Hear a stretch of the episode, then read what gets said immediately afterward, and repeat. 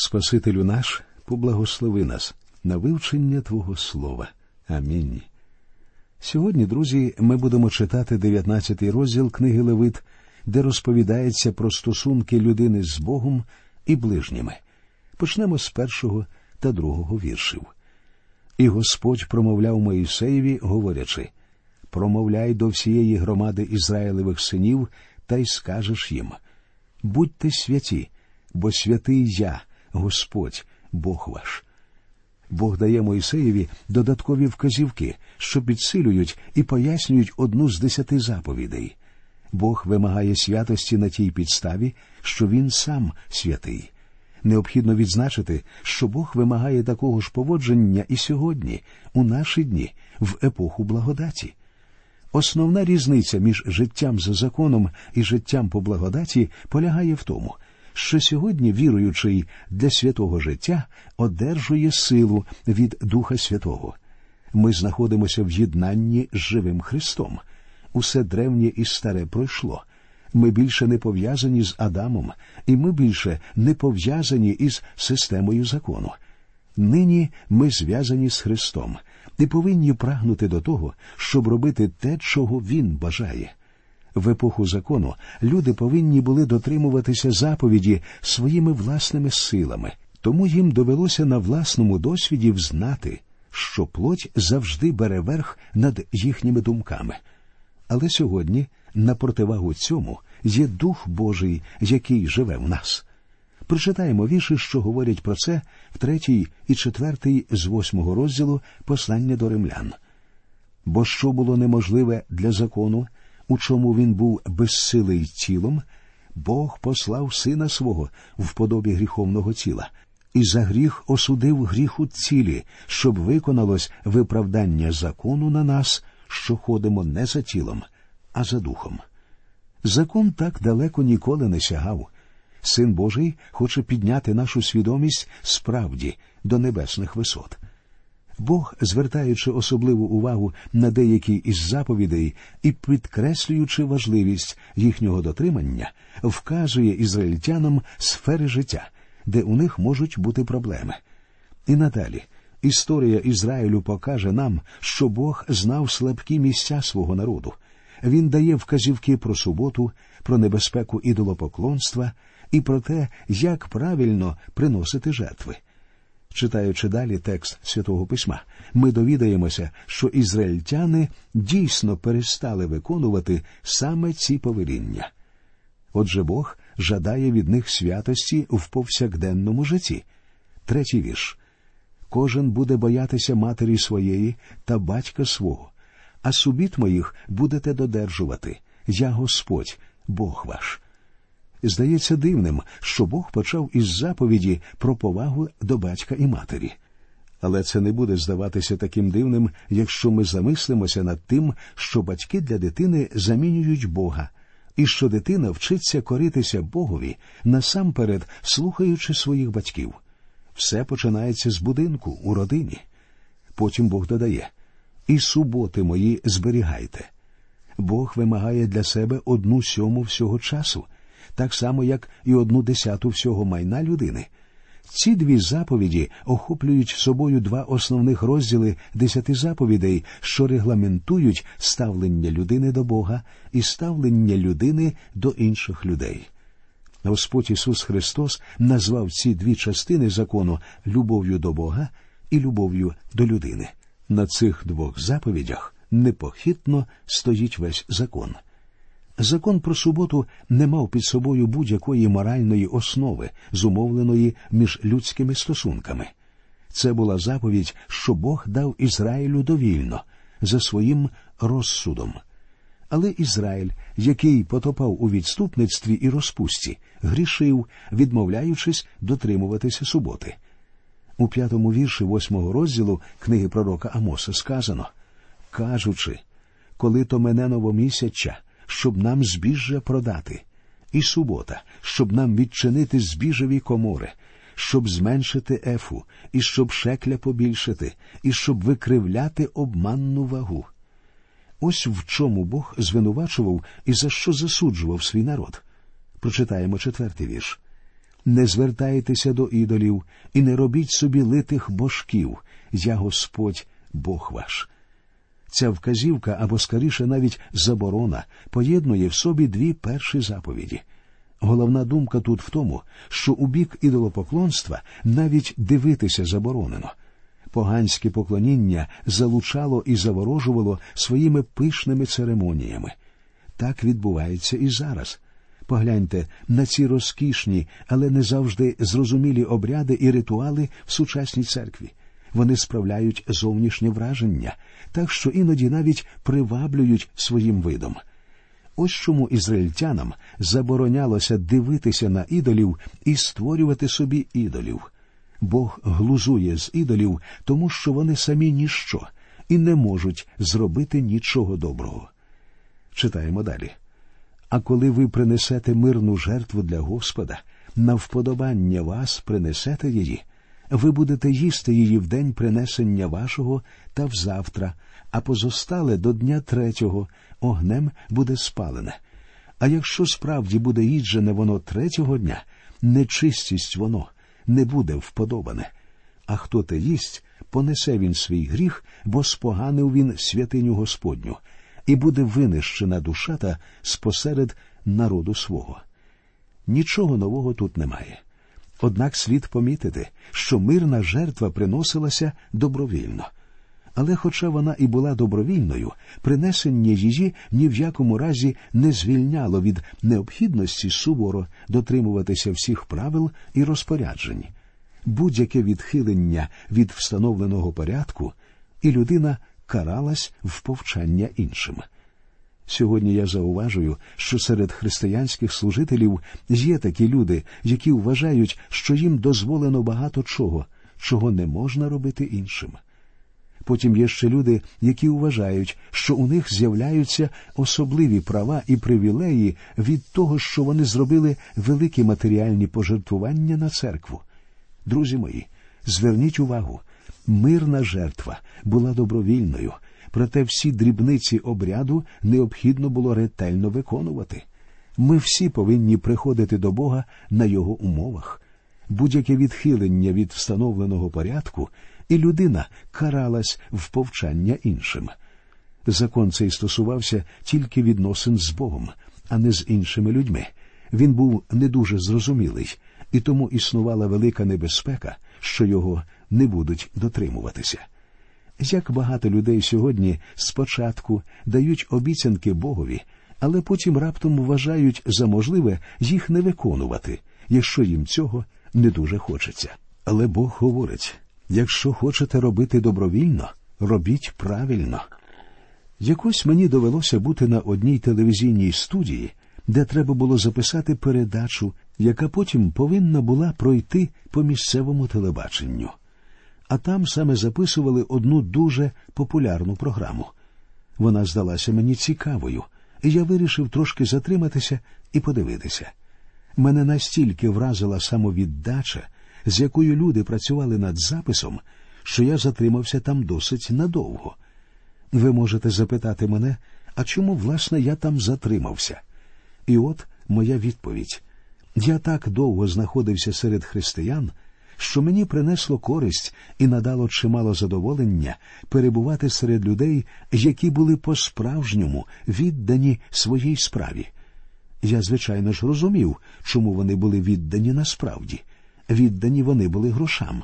За цю програму їм усім непогано платили. І проте скажу я вам вони цілком і самовіддано віддавали себе роботі. Дуже багато християн пояснюють неважливу якість служіння, що вони несуть, тим, що це всього-навсього добровільна праця. Але ж Бог сказав якщо ви вирішите добровільно принести мені жертву і служити мені, то робіть це правильно.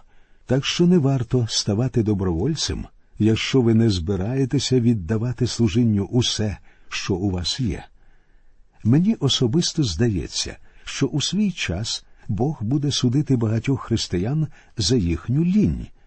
Деякі дуже пишаються тим, що виконали яку-небудь справу для Бога. Вони говорять я веду уроки в недільній школі. А скільки разів вони спізнювалися? А скільки разів вони були не готові до уроку? А от ті хлопці, що з телешоу, знали свою роботу прекрасно. І не раз мені доводилося бачити, як вчителі недільних шкіл гарячково перегортають свої записи, не знаючи, що сказати учням. Мені здається, наступить час, коли Бог буде нас за це судити.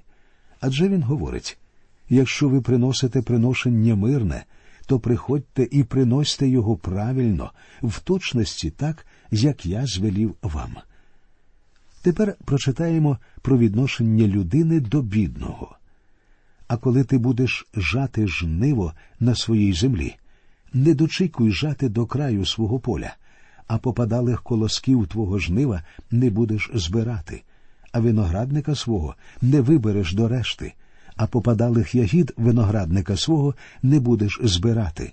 Для вбогого та для приходька позостав їх, я Господь, Бог ваш. Ось так чудово Бог подбав про бідних. Він не вишукував їх усіх у чергу за допомогою з безробіття. Він не дозволяв ніколи і нікому сидіти, склавши руки, і тільки зрідка ходити по допомогу. Про бідних піклувалися, надаючи їм можливість працювати. Це була, так би мовити, своєрідна золота середина між безсердечним капіталізмом і атеїстичним соціалізмом. Те, що людина не зжинала зі свого врожаю, повинне було залишатися на землі, щоб цим міг скористатися бідний. При такому способі жнив у полі залишалося від 10 до 20% зерна. Той же закон стосувався і виноградарів. Я якось був присутнім на церковних зборах, і один фермер, який знав, що я люблю виноград, сказав мені, що я можу піти на його виноградник і наїстися до схочу винограду. Це вже було після того, як весь врожай винограду зібрали, і на винограднику нікого не було. Але зізнаюся вам, я міг би зібрати там цілу вантажівку винограду, якби вона в мене тоді була. А ввечері я розповів усім членам церкви, як я збирав, вірніше підбирав виноград. От так Господь піклувався про свій народ.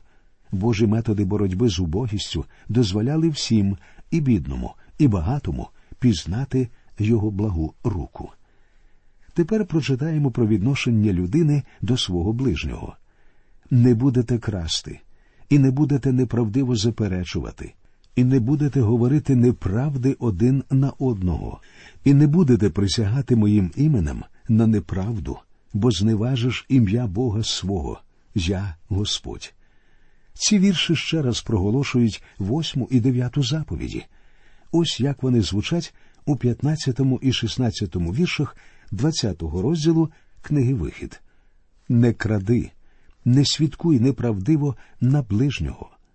Тут маються на увазі і злодійство, і обман, і неправда, і неправдиве свідчення. Відповідно до Божого визначення, брехати це все рівно, що красти. Дванадцятий вірш 19-го розділу книги Левит коментує третю заповідь Ім'я Боже святе. У своїх ділових стосунках людина Божа завжди повинна підкреслювати святість імені Бога. Вона повинна чесно вести свої справи і справедливо поводитися зі своїми партнерами. Прочитаємо тринадцятий вірш. Не будеш гнобити ближнього свого, і не будеш грабувати і не задержиш в себе через ніч аж до ранку заробітку наймита. Як бачите, ми повинні оплачувати працю тих, хто на нас працює. Дозвольте вам зауважити, Бог завжди стає на сторону робочої людини. Мій батько був робітником, і він запам'ятався мені назавжди в комбінезоні. Він все життя будував і ремонтував, але як я пізніше довідався, він часто бував без грошей. Прочитаємо, що сказав апостол Яків у першому та другому віршах п'ятого розділу свого послання. Ану ж тепер ви багачі, плачте й ридайте над лихом своїм, що вас має спіткати. Ваше багатство згнило, а ваше вбрання міль поїла. І далі у шостому вірші того ж розділу він продовжує Ви праведного засудили і убили, він вам не противився. Праця без Божої допомоги жахлива, Але наскільки ж жахливий і безбожний капіталізм? І зараз нам, як мені здається, по-справжньому загрожує саме це. Читаємо 14-й вірш. Не будеш проклинати глухого, а перед сліпим не роби перешкоди, і будеш боятися Бога свого. Я Господь. Один сліпий мені розповідав, як його один раз обдурив торговельний агент, що прийшов до нього додому. Так, такі жахливі речі трапляються постійно. Тому в цих віршах Бог двічі вживає своє ім'я на захист глухих і сліпих. Бог піклується про слабких, безпомічних і хворих і засуджує жорстокосердість людини. 15 вірш. Не зробите кривди в суді, не будеш потурати особі вбогого і не будеш підлещуватися до особи вельможного, за правдою суди свого ближнього. Ці слова звернені до судді. І як потрібні ці слова нашим суддям сьогодні? Суддя повинен знати, що зобов'язаний судити так, як судить Бог. Шкода, що деякі з них забувають про те, яке відповідальне становище вони займають. Відповідальне не тому, що їхньому призначенню сприяли якісь політики, а тому, що вони представляють всемогутнього Бога, і судити вони повинні неупереджено. Шекспір у п'єсі Король Генріх VIII писав про те, що на небесах сидить суддя, який непідкупний для царів. А Сократ сказав суддя повинен робити чотири справи вислухати чемно, відповідати мудро, обмірковувати розумно і вирішувати неупереджено. Далі читаємо вірші з 16 по 18.